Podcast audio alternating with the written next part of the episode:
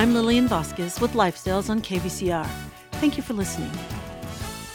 Today on the show, it's my conversation with Robin Riddle. She is the CEO of the Brain Support Network, which is a nonprofit organization that focuses on brain donations for those challenged with Parkinsonisms, Lewy body dementia, and other types of dementia. The project's key focus is working to fight against neurodegeneration and support neurological research. Today's show is inspired by one of our longtime listener and supporter who is no longer with us. Here's my conversation with Robin Riddle. Let's talk about the Brain Support Network. What is its overall? What is it? Brain Support Network is a nonprofit. We're based here in Northern California, and we are dedicated to the well being of those challenged by neurodegenerative disorders. And why is this a passion of yours? Why are you involved in this brain disorder and, and having brains donated to the organization? I got started with this effort back in 2004 when my father was diagnosed with a rare neurological disorder called progressive supranuclear palsy.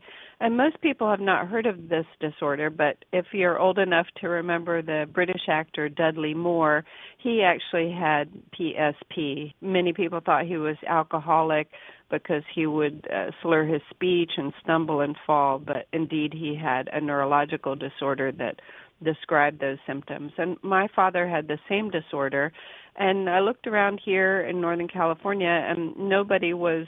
There was no support group. There was no uh, family support for people dealing with that disease. So I started a local support group. Then we broadened out to include uh, three other disorders that look a lot alike PSP. And one of those disorders is multiple system atrophy. And I believe your longtime listener is a lady who had this disorder of MSA. And the only way to tell the difference between these disorders is upon brain autopsy. So we have to wait, in fact, until someone has passed away before we can look in their brain and confirm the diagnosis. During life, these four disorders, they're kind of under an umbrella called atypical Parkinsonism disorders. During life, these disorders look a lot alike, so you couldn't really tell the difference between my dad with PSP and somebody else with MSA, multiple system atrophy, or somebody else with Lewy body dementia or corticobasal degeneration. Only way to tell the difference, or the only way to obtain a confirmed diagnosis, is through brain donation. And the wonderful thing about brain donation is that it allows for a donated brain to be utilized in the future for medical research so that hopefully eventually during life we can diagnose these disorders accurately and we can tell the difference as to whether somebody has PSP like my father or MSA or Lewy body dementia. All right. Well, I want to break those down just a little bit and talk about each of them. But first, tell me about the mission of BSN Network. And you kind of said it a little bit there, but I think it has a brain donation component, an educational component, and then a support group. So tell me about the brain donation part of it. Right, you're exactly right. We do have those three missions, and brain donation applies to anybody in the United States who's coping with a neurological disorder, we are able to help them or their families make arrangements to donate a loved one's brain upon death. And we have helped over a thousand families thus far with uh, brain donation. And this is, as I mentioned, very important for both confirming the diagnosis and for enabling research on any neurological condition. In terms of education, our website and our educational efforts focus on four atypical Parkinsonism disorders. These are disorders that can look alike during life, and the only way to tell the difference is to uh, diagnose the brain upon death. And these four disorders are progressive supranuclear palsy, multiple system atrophy, corticobasal degeneration. Those three are, are very rare disorders. And the fourth one is Lewy body dementia, which is not rare at all, but people have not really heard very much about this disease.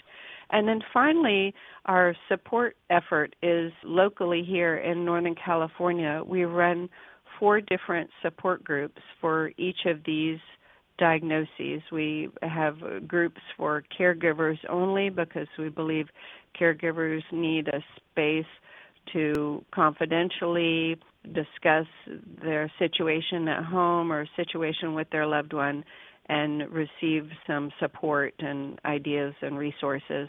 And then we also have uh, here in the local area support groups for people coping with the diseases themselves. So people with the diagnosis have support group also. So that support group seems really important because the person, the caretaker or the loved one that's uh, helping this the person diagnosed with this uh, disorder is under a lot of sh- mm, stress, strain, yes, and absolutely. and is overwhelmed. I'm sure. So just talking to someone like-minded who can relate to them must be a relief. It is a relief. I think having people who are in the support group on the same journey as you are is uh, very comforting to know that uh, if somebody is further along in the journey, you can see that they're surviving if in fact somebody's loved one has already passed away, you can see that they still have life after the passing of their family member. Or if they're in early stages of the disease, they can see that other people are going through this and there's a community there who can help them.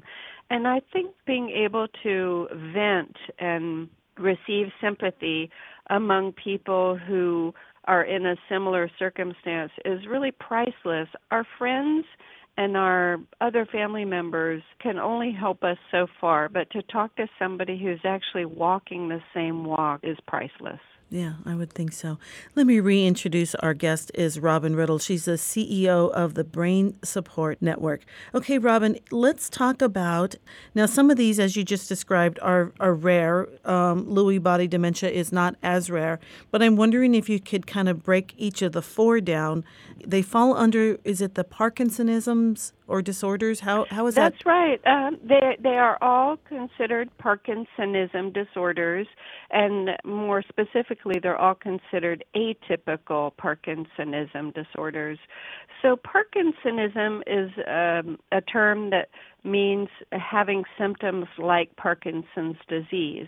So, Parkinson's disease, of course, is also a Parkinsonism disorder, but Parkinson's disease is a very common one. And when we say Parkinsonism, we generally mean rigidity and slow movement. We don't always mean tremor, though many people with Parkinson's do have tremor.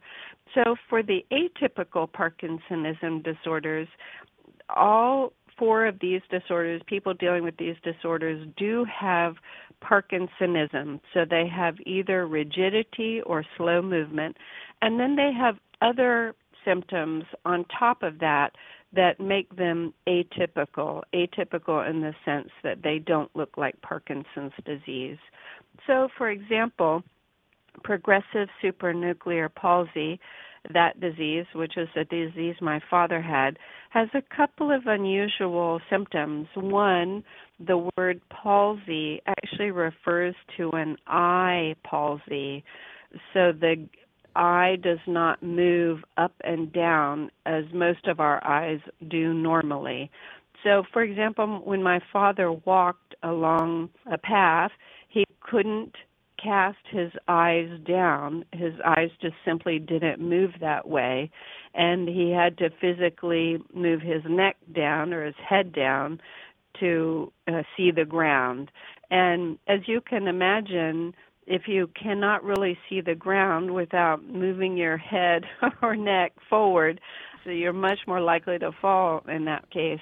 And indeed, another symptom of PSP is falling, mm. and primarily falling backwards. That oh. often happens in PSP. Another one of these diseases is corticobasal degeneration, and it has a, a very unusual symptom, which is called alien limb. And so you might be speaking with someone with CBD and their right arm may raise up in the air as if it is a limb from an alien. And you might say, honey, why don't you put your arm down? And uh, the person will not know that it is indeed their own arm, and you may have to physically help them put the arm down themselves. So this is an unusual symptom, alien limb syndrome. Another of these disorders is called multiple system atrophy. And this is a disorder that your longtime listener had, MSA. And this disorder, and one of its key symptoms is something called orthostatic hypotension, which many people have, especially we can develop orthostatic hypotension as we get older. That's quite common. However, people with multiple system atrophy have this orthostatic hypotension symptom in spades. And what it practically means is when they stand up from sitting, all of the blood is still pooled in their legs and is not being able to normally be pumped up to the brain, and so they feel faint and they may fall. And as you can imagine, this is an extremely disabling symptom if somebody has orthostatic hypotension. And then the fourth disorder, Lewy body dementia, which I mentioned is not a rare disorder. It's the second or third most common dementia in the elderly, but people don't really know very much about this disorder. It's not widely recognized in the community unless you have somebody with that diagnosis. And this disorder, Lewy body dementia, as you can tell from the name, it includes dementia. And one of its other key symptoms, key characteristics, is visual hallucinations. And a lot of people with Lewy body dementia will hallucinate either small children or small animals. We had a local support group member, and her her husband had uh, Lewy body dementia, and she would sometimes come to our meetings and say what a zoo animals her husband had seen in their home that day. It's a, also a very unusual symptom and its primary feature of Lewy body dementia. So that kind of gives you some idea of these four disorders. Right. I want to ask a little bit more about them, but first I want to reintroduce our guest as Robin Riddle, CEO of the Brain Support Network. We're going to take a quick break, but when we return, I'll continue my conversation with Robin Riddle. I'm Lillian Vasquez, and you're listening to Lifestyles on KVCR. We'll be right back.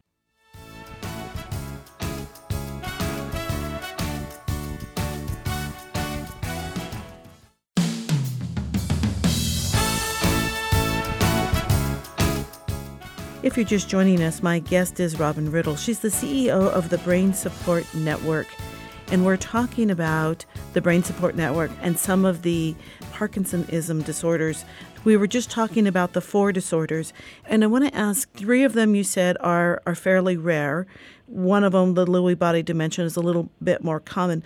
But I'm wondering when, when patients are getting the diagnoses, our families are getting the diagnoses, are they easy to diagnose and differentiate at the beginning, or are they sometimes a disorder or an illness that is takes a while to get a diagnosis to even know what's going on? These are unfortunately all disorders that take a while for symptoms to appear and for some differentiation to occur. As I mentioned, these four disorders, one symptom that they all have in common is that they are all Parkinsonism conditions. So they either have rigidity or slowness of movement. And when somebody normally presents at a doctor's office, uh, whether it be primary care or neurology, if they present with rigidity and uh, slowness of movement, the physician might think, oh, this person could have Parkinson's disease. And the physician may prescribe a Parkinson's medication to this person to see if it helps at all. And it's not until several years later when either other symptoms develop or it's recognized that these medications are not effective or not as effective as they would be in typical Parkinson's disease, does the physician think, oh, this might not be typical Parkinson's, this might be something else? Mm. For example, Lewy body dementia, because Lewy body dementia is a disorder that presents with dementia, it may not initially even have Parkinsonism symptoms. So the person may present initially with visual hallucinations.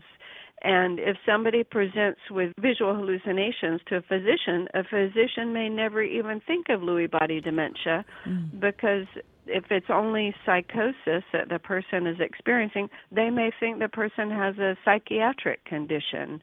And indeed, many people with Lewy body dementia are initially thought to have some psychiatric condition.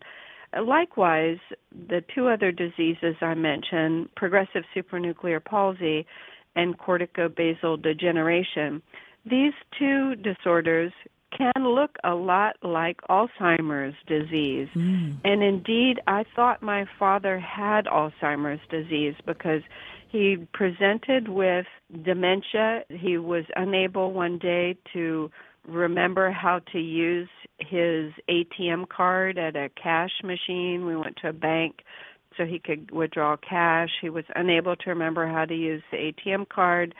He had some strange personality changes.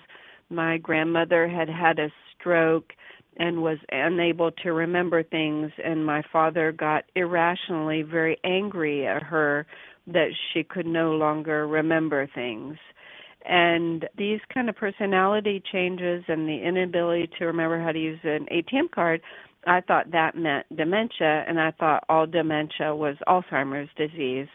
But I learned subsequently that there are, in fact, a hundred different kinds of dementia. And one of them was the kind my father had, mm. which was PSP. But it was only later that we kind of put together the fact that he had trouble walking and he had weakness in his legs, that we put that symptom together with the cognitive issues and behavioral issues that we realized, oh, this is in fact this other disease called PSP. So there's, in general, it takes uh, three or four years and often many different attempts to see different physicians, different neurologists to get a clear diagnosis. And as I said before, the diagnosis is not even clear or not even confirmed until death occurs. And one thing we've learned from our brain donation experience of uh, over a thousand brain donations is about half the time the clinical diagnosis, that is, the diagnosis while the person is alive, is incorrect. So if you can have a coin toss and be as accurate as a neurologist, it's very important not to get too hung up about what the diagnosis is. Unfortunately, we all want a diagnosis while right. our family member is alive because we want something to hang our hats on and we want to ha- have some kind of an answer. Um, and half the time, the answer or the diagnosis is flat wrong. Right. With the donation process, as you've just described, you've had over a thousand brain donations. What gains have you made in research by just those brains? Well, I would like to um, one thing uh, correct uh, perhaps a misimpression that people may have. We help families with all kinds of neurological disorders donate a loved one's brain. It's not just the four disorders that we specialize in in terms of our support group or our educational efforts. So we help families with Parkinson's disease, family history of Alzheimer's disease, ALS, all kinds of disorders. Frontotemporal dementia is another category that we've done a lot of brain donation cases in. Among these thousand brains, we've probably had the most brains donated for the four disorders that we specialize in because we're in those parts of those communities and talking to community members about brain donation a lot. For example, in the disease my father had, PSP, there was a major genetic study published a few years ago where four new genes were discovered that are highly associated with PSP. We didn't know about these genes until this study. Uh, additional finding of this study is that in order to have PSP, someone must have three or four of these genetic mutations, and only then would they develop PSP. From this finding, you can see that PSP is very weakly inherited. Just because my father has PSP, my chance of developing PSP is only slightly higher, a few percentage points higher than somebody else whose father didn't have PSP. So that's uh, one finding that we've had from PSP. One finding we've had from multiple system atrophy is that after many hundreds of brain donations into uh, that disorder, we've learned that neurologists are misled by a few key symptoms and they overdiagnose MSA for example, as soon as a neurologist sees that orthostatic hypotension symptom I mentioned earlier, where when people stand up from sitting, they feel faint because the blood hasn't properly come up to the head, the heart, and the brain. As soon as a neurologist sees that symptom, the neurologist says, Oh, this must be multiple system atrophy and diagnosis somebody with multiple system atrophy when in fact much of the time that person either has Parkinson's disease or has Lewy body dementia. And the fact that the person has been misdiagnosed during life may mean that they have not enjoyed some benefit of a medication that perhaps would have uh, helped ameliorate some symptom from MSA, we've uh, had this very important study from a brain donation. And just recently, in the last year, because we were uh, having a lot of brain donations where, especially when the time was very bad with COVID, we had a lot of brain donations where the person actually did have COVID. Sometimes the family member didn't know the person had COVID um, and they passed away from pneumonia, say. And so we've learned that people had COVID who we didn't know had COVID.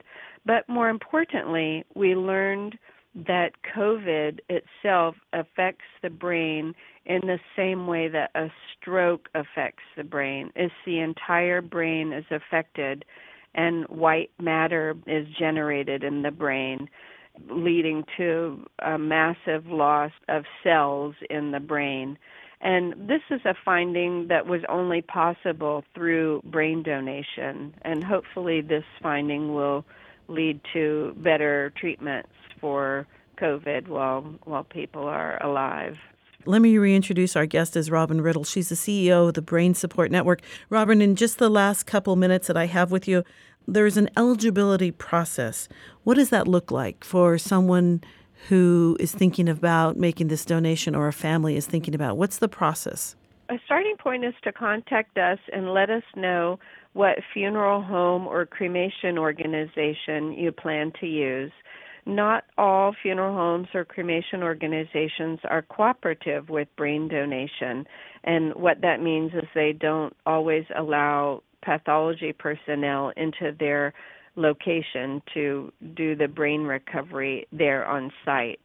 So it's important to um, talk to that funeral home or cremation organization and find out what they allow for. Then we need to find a pathology specialist in that local area so that we can learn what the fees are from that pathology specialist. Then we let the family know what the fees are from the funeral home, if any, what the fees are from the pathology specialist. We let the family know what grant funds are available. And for many diagnoses, there are grant funds available either through our organization, Brain Support Network, or other nonprofit organizations.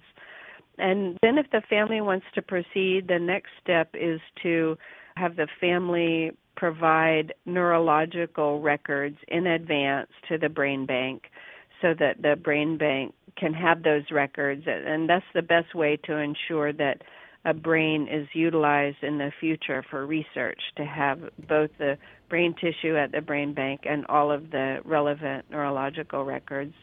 Then at that point, we develop a consent form and write up very detailed instructions for the family so that they know, hospice knows, funeral home, pathology specialist, care facility, everybody knows exactly what has to happen at the time of the person's passing and who's supposed to contact whom and uh, how things uh, get paid for and under what time uh, requirements there are.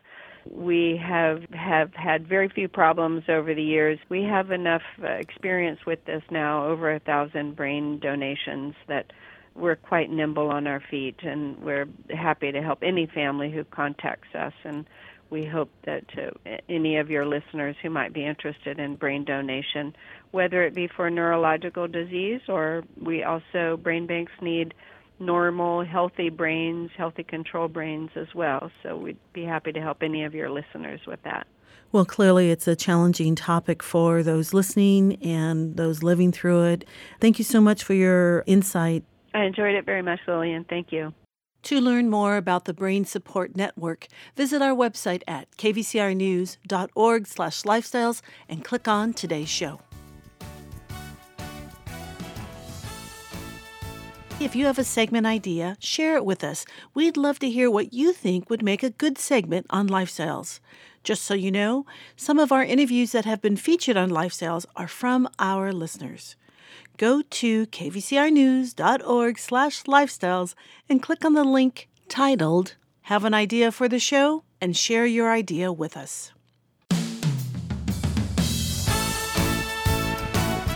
That's our show for this week. To hear any of our past shows, visit our website at kvcrnews.org slash lifestyles. You can also listen to Lifestyles on your favorite streaming service. Search for Lifestyles with Lillian Vasquez and take the show on the go. Lifestyles is on Facebook and Instagram.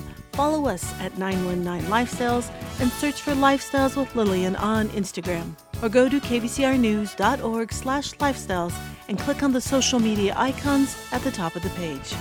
Thanks to all who helped to make this show possible, including Sharina Watt, David Fleming, Sean Houlihan, Natasha Coles, and executive producer Rick Dulock. Our theme music is provided by Ethan Bortnick. Join me next week at the same time for Lifestyles with me, Lillian Vasquez. Bye for now. Yeah,